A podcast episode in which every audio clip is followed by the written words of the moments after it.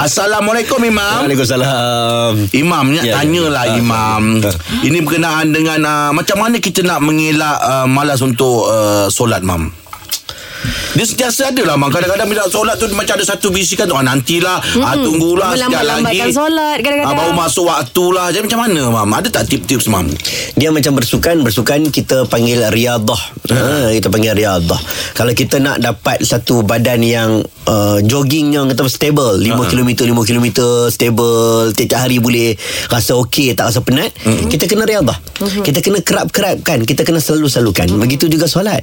Dia satu proses Okey. Kadang-kadang nak terus Jadi rajin pun mungkin susah. Mm-mm. Mungkin ada keajaiban Keajaiban tertentu Insaf yang melampau ke Itu cerita lain. Mm-mm. Tapi Dia memerlukan riadah. Maksudnya Kita kena sering Rasakan kemanisan dalam solat. Sehingga kita rasa solat itu Satu yang menghiburkan. Betul. ha, Jadi Kerap. ha, Ada doa-doa yang Nabi ajar. Mm-mm. Nabi walaupun dia suruh kita solat Dia suruh kita doa untuk solat.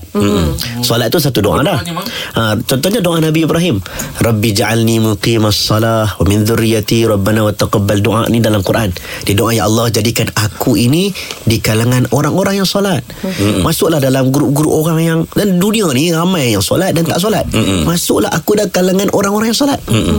Sebab dalam hadis uh, Cerita tentang padang mahsyar nanti Dia akan datang dua grup.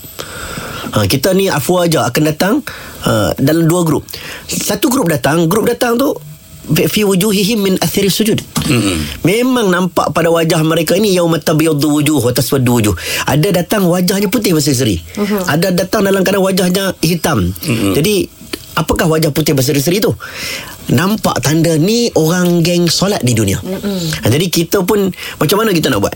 Kita pun kena cuba training, proses, latih, tak apa buat buat buat buat buat buat buat mm-hmm. sehingga dia jadi melekat dengan tubuh badan kita. Yang tu yang kita nak tu. Mm-hmm. Ha, jadi nak kata macam mana nak hilang kemalasan tu uh, yalah dia kena ada proses. Paksa Ha, proses diri paksa diri. Ha, lama-lama dia jadi Suka. kalau tak buat rasa macam mm-hmm. macam tak senang ni. Tak senang. Ha, Betul tak senang. hmm, Betul tu wajib Kan Ya. hmm.